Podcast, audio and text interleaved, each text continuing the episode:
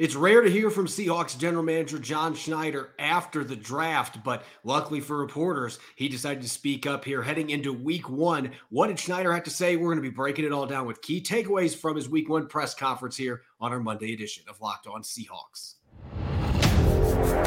You are Locked On Seahawks, your daily Seattle Seahawks podcast, part of the Locked On Podcast Network. Your team every day.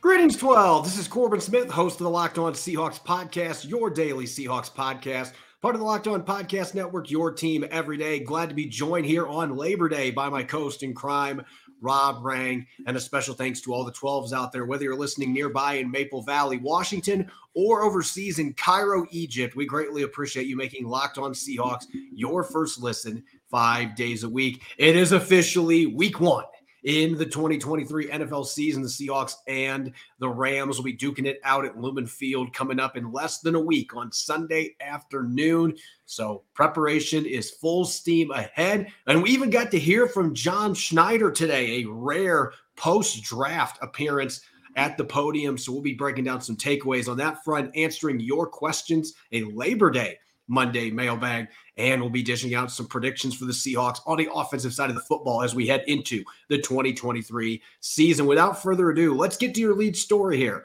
on our Labor Day edition of Locked On Seahawks.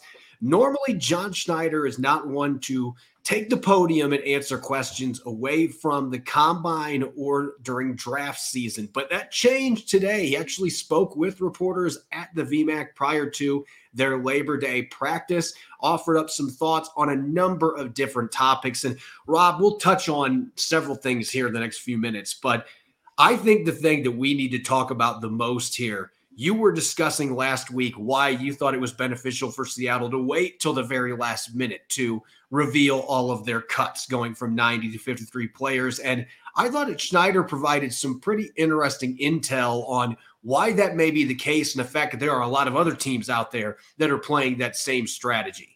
Yeah, exactly. I mean, that is virtually every team in, in the NFL is, is trying to, uh, you know, get the best players that they can, of course. And I think that by waiting um, as long as Seattle did, it allowed them to kind of reset their board. It's kind of interesting that that John Schneider is having this, uh, you know, uh, this appearance right here before the season. As you noted, um, it's pretty rare for him to do so, um, you know, except for after the draft. And that is where I think that that Schneider and his scouts really excel. We've talked about this so many times before, but again, when you are have the ability to kind of reset your board with the players that have been released and who do you think that these different clubs are going to be putting on their practice squads, it really puts you in a better position to determine who you're going to to cut, who you're going to leave out there. And one of the things that he noticed is that, uh, or that he said that he noticed is that throughout the NFL, there has been some interesting strategy by some of the other clubs out there and really focusing in on the offensive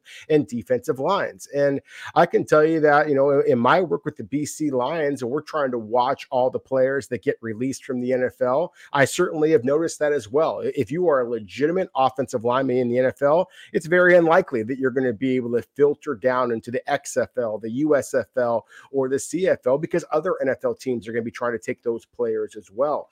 So the fact that, to me, one of the bigger news pieces of John Schneider's commentary today was the fact that Dareke Young did wind up going to Philadelphia, having a, a groin surgery, and that led to a bunch of different ripple effects that is going to lead to one player in particular, Ben Brown, a, an offensive lineman from Cincinnati, uh, that that wound up getting signed by Seattle's practice squad and has since has been moved up. And to me, that is the type of player that the Seahawks were looking for because he does have positional versatility. This is a 40 game starter in the SEC in the yeah. past. So again, I think that Seattle, by waiting as long as they did, put themselves in a better position to basically poach some of these players. They're going to be able to help this team immediately. As you mentioned, the most interesting part of that response in my mind was how the expanded practice squad has ultimately impacted the way that teams are building their 53 man rosters. And we talked about this a little bit last week. Seattle's done this in the past where they've had four receivers on their initial 53 man roster, and they've just cut a bunch of guys to sign four or five of them to their practice squad. They can just stash a bunch of them because teams are not sweeping in to try to sign receivers. It's a saturated position. The opposite can be said about offensive and defensive line plays. You astutely mentioned if you can play on either side of the football in the trenches, there's going to be a spot for you in the NFL because there are not near as many of those 330 pound DTs roaming the world as there are with the proliferation of seven on seven.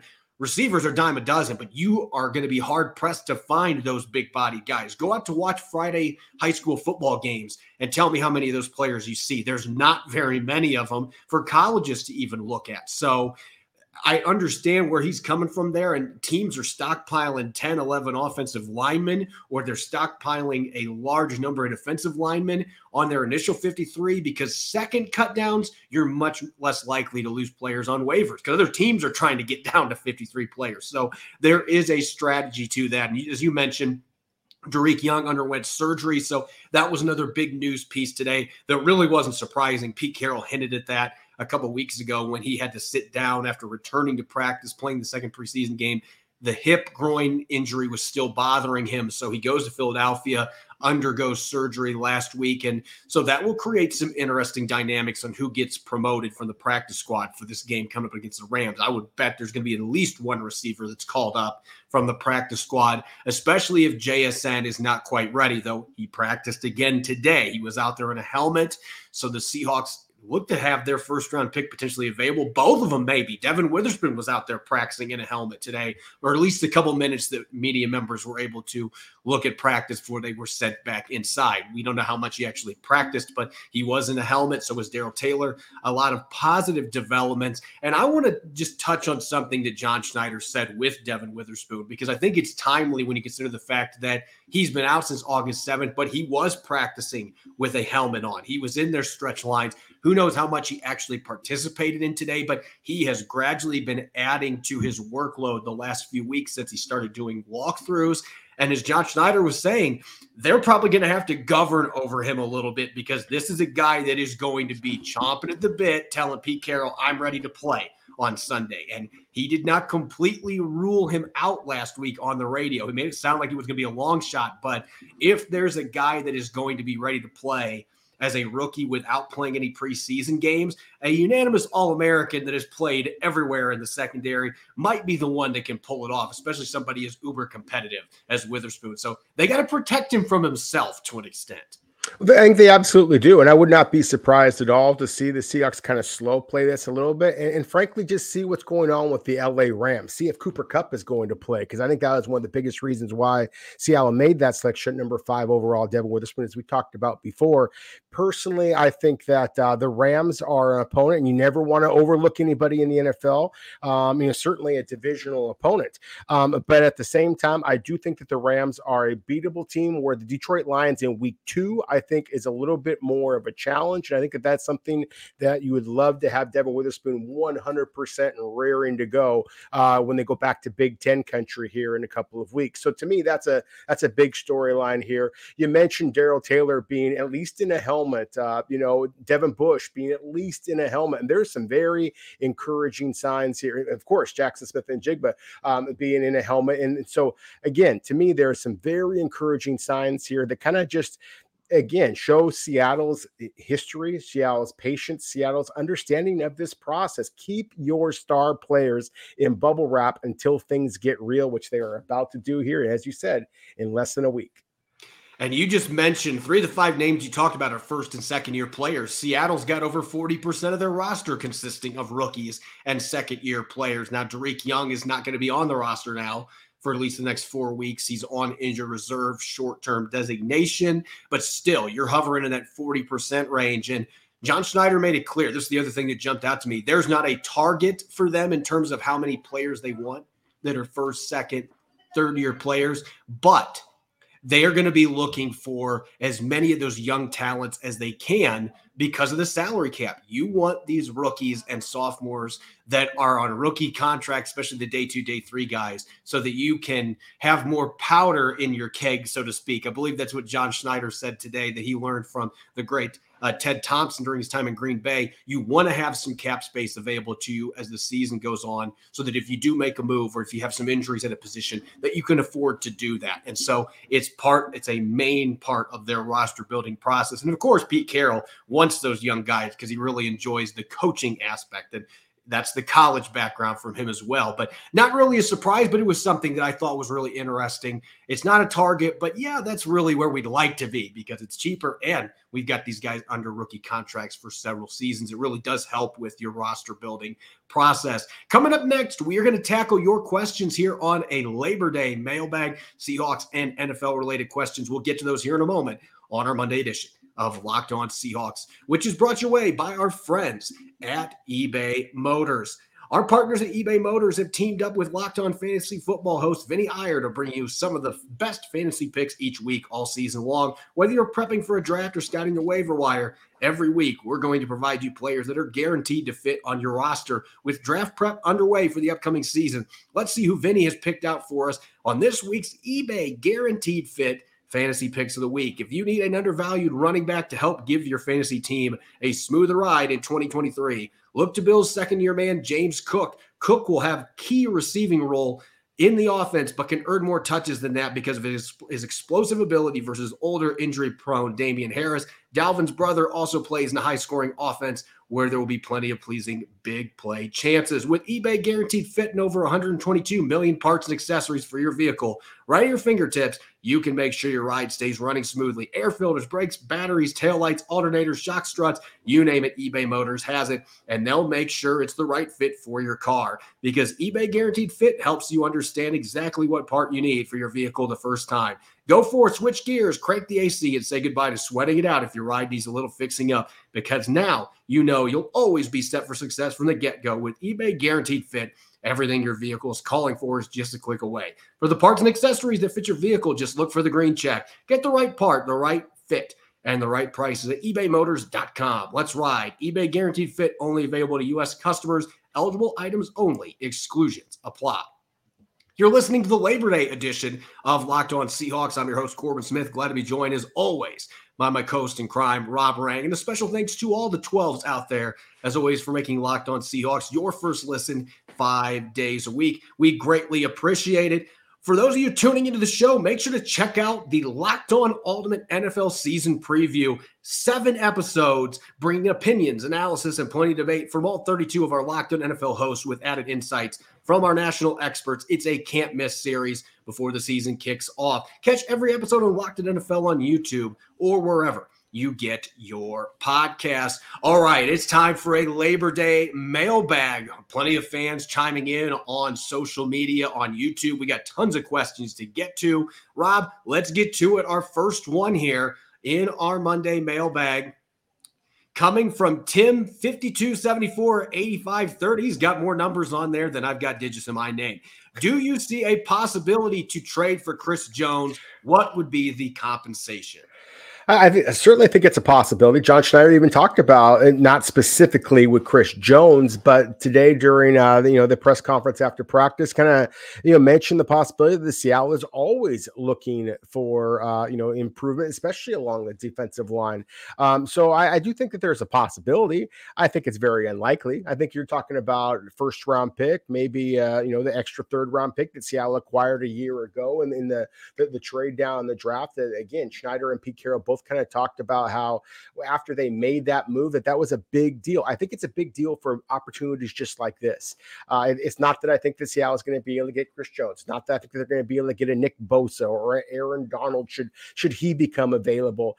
But it does give you a lot more flexibility, and I do think that the Seahawks are prime for a long postseason run. When you start to see some of the other clubs in this division that have some chinks in their armor, so to speak, Seattle, meanwhile, it feels like they're getting healthier and they're they're kind of ready to go. So I do think that uh, that it is a storyline worth keeping an eye on as we move forward. Our next question here coming from DB Hawks 19 on Twitter. Do you think Dareke Young will be the only guy on injured reserve? If so, that seems like a good sign for Cam Young and Mike Morris. So at this point, DB Hawks 19, I do think this is a really good sign for those two players, at least from the perspective that the Seahawks don't expect that they're going to miss more than a game or two. If they thought that they were in danger to miss four games, I think they would have put them on injured reserve today, just as they did Dareke Young. And one of the reasons that that's the case, tomorrow guaranteed money kicks in for players that are on the roster. So I would think if they were going to make a move on that front with either one of these players, that they would have done it. So I don't know if that means that either one of them plays in week one. Cameron Young has been practicing. Mike Morris has not been. So it might be a case where one plays right off the bat and the other one has to wait a few weeks. But the fact neither one of them ended up on injured reserve, I think, is a positive sign for their prognosis coming back from calf and shoulder injuries, respectively. Our next question here for Rob coming from Retcon Gaming on YouTube. Do you think the Seahawks have a legitimate chance of taking the division for the 49ers? And when do you think their Super Bowl window will be, if not now? I, again, I, I do think that things are progressing the way that Seattle hoped, um, and so that they do have a legitimate chance of uh, taking away the division from the 49ers. And that is a departure from what I felt, uh, say, a month ago. I, think that Nick Bosa is that important to the 49ers. And, um, you know, I think from a San Francisco perspective, I think that they feel very, very good, of course, about the recovery from Brock Purdy. Uh, you know, the 49ers are a loaded team. I still think that they should be the favorite in the NFC West West Division. But I think Seattle, uh, you know, is right there with them, and uh, I, I'm excited about the opportunity to play them because I really think that Seattle again is better, more physical along the line of scrimmage than I gave them credit for being, and I certainly am encouraged by their relative health at this point. Next question from Ryan Ball 2754 on YouTube. Which rookie or second year player do you think would hurt the team the most if we lose him? This is a really interesting question because I think you could make arguments for a number of players from last year's class. You could make some arguments with some players from this year's class that they're expecting to be immediate contributors. But to me, this is actually a pretty easy answer. Charles Cross, I'm scared to death of the idea if he went down with a significant injury with Stone Forsythe and Jake Curhan being the two backups available on your roster. If either one of those guys has to start a game or two, I have enough confidence they can do that. But if you have to plug one of those guys in long term to replace your blind side protector, I think there would be a massive drop off compared to any of the other key players in either one of these draft classes. So to me, Charles Cross would be a player that would easily be number one. And then there'd be some other solid guys like Riq Woolen would be a big loss, but this is a loaded secondary. They would have guys to offset it. I would worry about the depth at tackle if either one of those guys went down, particularly Charles Cross at left tackle. No, I 100% agree with you. Uh, I, I, think that just the depth at every other position is is good enough that you'd be able to get by. And it's not that I really think that Stone Forsythe is, uh, you know, is terrible. I just think that Charles Cross is that good, and Stone Forsythe is a you know a stopgap kind of a of a player, like the like what you'd see with most teams around the NFL. Again, it's one of the things that John Schneider talked about. Just NFL teams are trying to keep every good, uh, able-bodied big man they possibly can because the drop off between starters to backups in this league is significant. Next question here for Rob coming from CB2393. PFF has the Seahawks O line ranked 30th going into the season. Would you say that's too low? I certainly would. I, I, find that kind of comical, to be honest with you. As we just discussed, uh, you know, I really think that Seattle has the two very good young offensive tackles. I've been encouraged by what I saw from the interior of their offensive line as well, and how they have gelled throughout the preseason and training camp. 30th yeah, I, think that that's a joke, frankly. Next question, Max CG2CI on YouTube. Will we ever see Coby play cornerback? Is he just going to be nickel safety moving forward? Was moving him to that position always the plan for the former Thorpe Award winner? I don't think it was always the plan. I think that when training camp opened last year, when he was a rookie, he was playing at the boundary corner position, but – they suddenly had a need in the slot and they wanted to get him an opportunity to try to win playing time. And he was able to do that. He was able to beat out Justin Coleman for those reps and played pretty well for most of his rookie season. And now They're trying to find him another spot that he can play at safety. And it's such a loaded secondary. A guy like Coby Bryant, as competitive as he is, he's going to want to play any of those positions if it's going to help him get on the field, even in nickel and dime packages. So, no, I don't think that this was just a preordained thing where they're like, no, he's going to be a slot corner when they drafted him. I mean, he played like 30 snaps in the slot his entire college career. You didn't have much film to work off of. But you had Riq Woolen, you had Mike Jackson, you got Tre Brown back. Now you drafted Devon Witherspoon. Uh, there's a lot of talent in that secondary, so they're just trying to find the best place that he can fit in. And I, it's obvious that they don't feel like the boundary corner position is where he's best suited with the other players they have, with the personnel that they currently have. One more question here for Rob from Gavin Ellersick. Do you have concerns with Devon Witherspoon whenever he comes back, being able to perform well with limited game or even NFL action at that. We do know that he missed all the preseason, Rob, which is always a big deal with rookies, but is it not as big of a deal with a guy that is this talented? Correct. I, I, don't think it's nearly as big of a deal because Devon Witherspoon's talent is that obscene. I mean, I, you just watch him on tape. Corbin, I was I was watching tape of Illinois players for this upcoming season, and I still kind of you, you just kind of start to watch number thirty one out there because he just kind of steals your attention. He's so physical. He's so instinctive. Sure, you do have some concerns because this is a relatively undersized player who plays so physically that there's always a possibility of getting hurt. But in terms of talent, in terms of playmaking ability, I assure you, Seahawk fans, that when Devon Witherspoon gets onto the field, you will notice him. The opponents are going to notice him. He is going to be a baller for Seattle.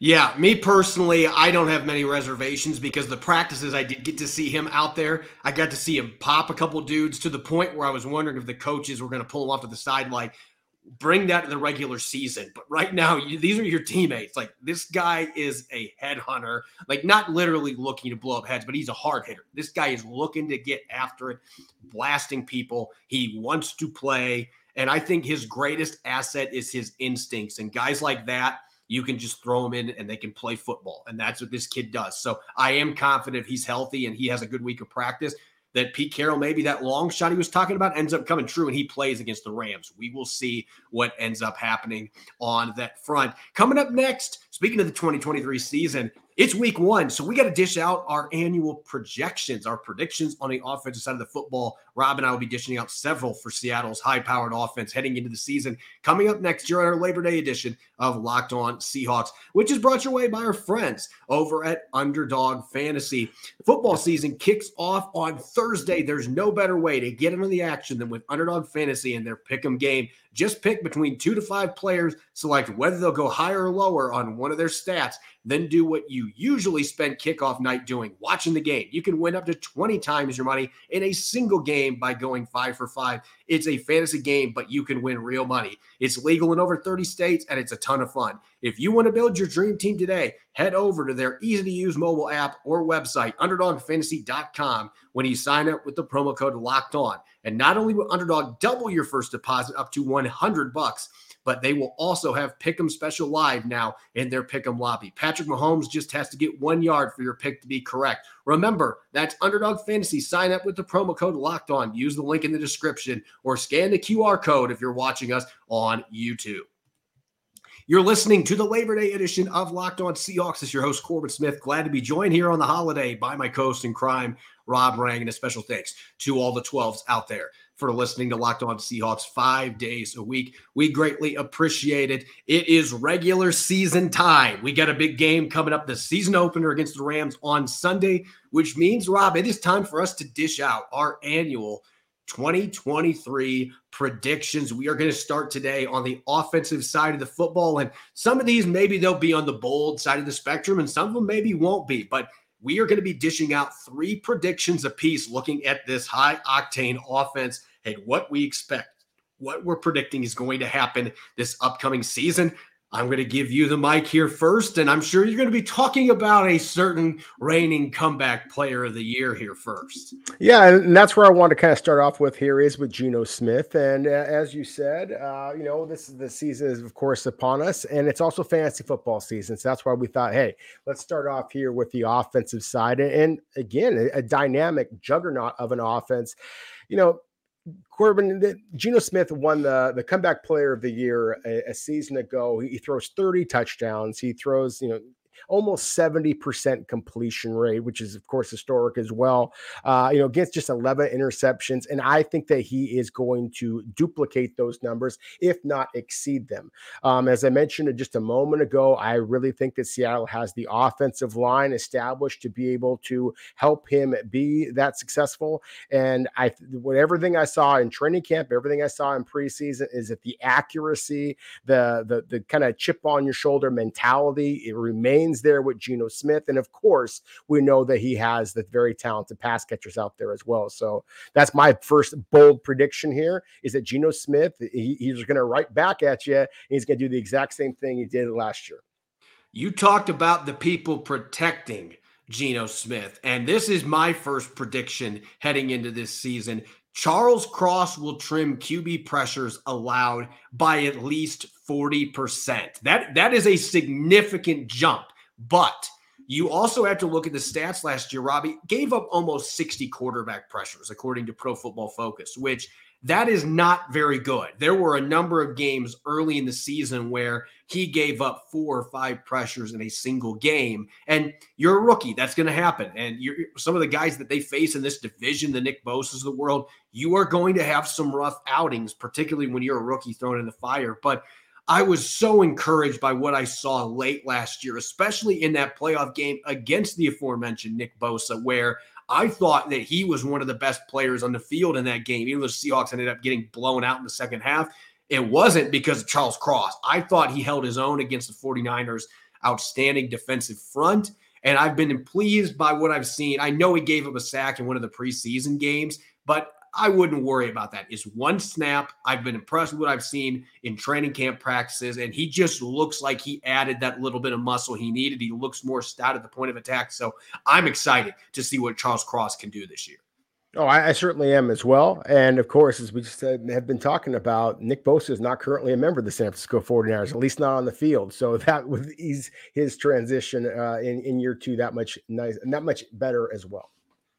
Uh, right. It's, go, I was going to say, as far as my second uh, bold prediction here, I, am going to switch to the wide receiver position. That's Jackson Smith-Njigba, and and you know, as I mentioned, I think that Geno Smith is going to duplicate his numbers a year ago. Uh, one of the biggest reasons why is because I think that he is going to have a dynamic slot presence here in JSN. Now, I, I don't want to be talking to uh, you know both ways out of my mouth here. I, I, was not quite as high on JSN a month before the draft as a lot of folks were. I, I was very concerned about the fact that he did not play much this past season. Struggled, you know, struggled with injury, uh, and so that's I was very encouraged by the fact that he has been able to apparently bounce back from the hand surgery, wrist surgery that he just uh, overcame for the Seahawks. And the one of the reasons why I really think that he is going to be able to come in and make a splashy performance we know about his route running acumen. We know about the lateral quickness. We know about the soft hands, all of that. To me, one of the biggest things here, one of the weaknesses I saw in the Seahawks a year ago was how much they focused in on DK Metcalf when they got into the red zone. There was only two players in all of the NFL, Travis Kelce and Justin Jefferson, who saw more red zone targets than DK Metcalf. DK Metcalf had 27 targets. He only caught eight of them a year ago in the red zone. Tyler Lockett had eight targets. He caught five of them. Noah Fant had eight targets. He caught six of them. It was very one sided there. I think that the Seahawks recognized this is an area of concern. They needed to get a dynamic third set of hands there. That to me is where JSN can absolutely explode. I think he's going to get a bunch of touchdowns this year. I think it's going to be very similar to what Tariq Woolen did a year ago on the defensive side of the ball. Lots of big plays are going to create some some rookie of the year type of a buzz. I, in fact, I'm so confident. I think the JSN is going to get a touchdown week one against the LA Rams. Rams. There's a lot of talk that he's not even going to play. He is going to play. He is going to score a touchdown. I just don't know that he's going to be consistent enough down the stretch to actually win the award, but I do feel confident that he is going to be right there with Metcalf and Lockett as far as number of touchdowns that he scores this season. All we've talked about to this point is the passing game. And I know it's a passing league now, but we got to get some running back talk in here. Two second round picks back to back years a runner up for the offensive rookie of the year last year. Ken Walker the third. Now you got Zach Charbonnet behind him, a nice complementary piece, more of a battering ram between the tackles. So some might think this is bold. I don't think it's bold at all. I, I think with the improved offensive line, Ken Walker III and Zach Charbonnet combined for 1,600 rushing yards and 15 touchdowns. I'm going to lean towards Ken Walker III being the guy that's going to get the majority of the rushing yards. I still think 1,100 yards or so on the ground. But I think Charbonnet is going to be the one that has the advantage because of his goal line power and short yardage power to get the touchdown advantage here. But combined, I think this is going to be one of the most fun backfield duos in the NFL. And again, I keep pointing it out that improved offensive line. I liked what I saw from Evan Brown, punishing guys in the limited snaps he had. That one block he had on Mazi Smith, the reach block to seal him, and Spring Charbonnet for a 29 yard run in the preseason. If we're seeing plays like that, and that's a really good player in Mazi Smith,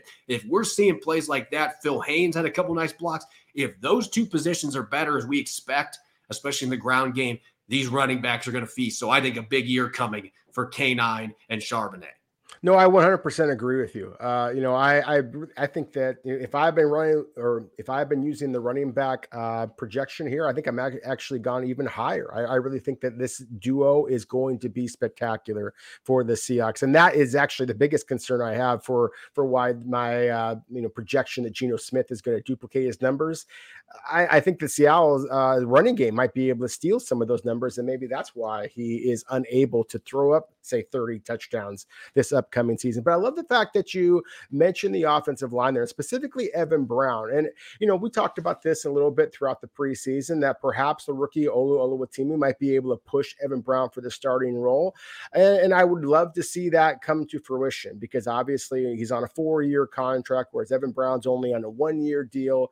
I have been kind of pounding the table for years now. The Seahawks have to get younger, they got to get bigger, they get more physical at the point of attack, specifically at the center position. But my bold prediction here is that Evan Brown is going to be Seattle starter the entire regular season and quite possibly, if things go the way I expect, into the postseason as well. I think that he is just the more uh, savvy, more reliable player at this point. And unless there is an injury, unless he really struggles at this point, I just see uh, very unlikely that that Seattle would change the rotation that they currently have. Why mess with a good thing uh, to play a younger player unless Evan Brown again struggles um, or has some type of injury? I don't think that's going to be the case. I think that Seattle knows his faults at this point. He's going to get beat sometimes. Don't get me wrong, but to make that type of a switch midpoint of the season. I just don't see that being very likely. So my bold prediction here is that Evan Brown is Seattle starter for all 17 games this year. And if he does so,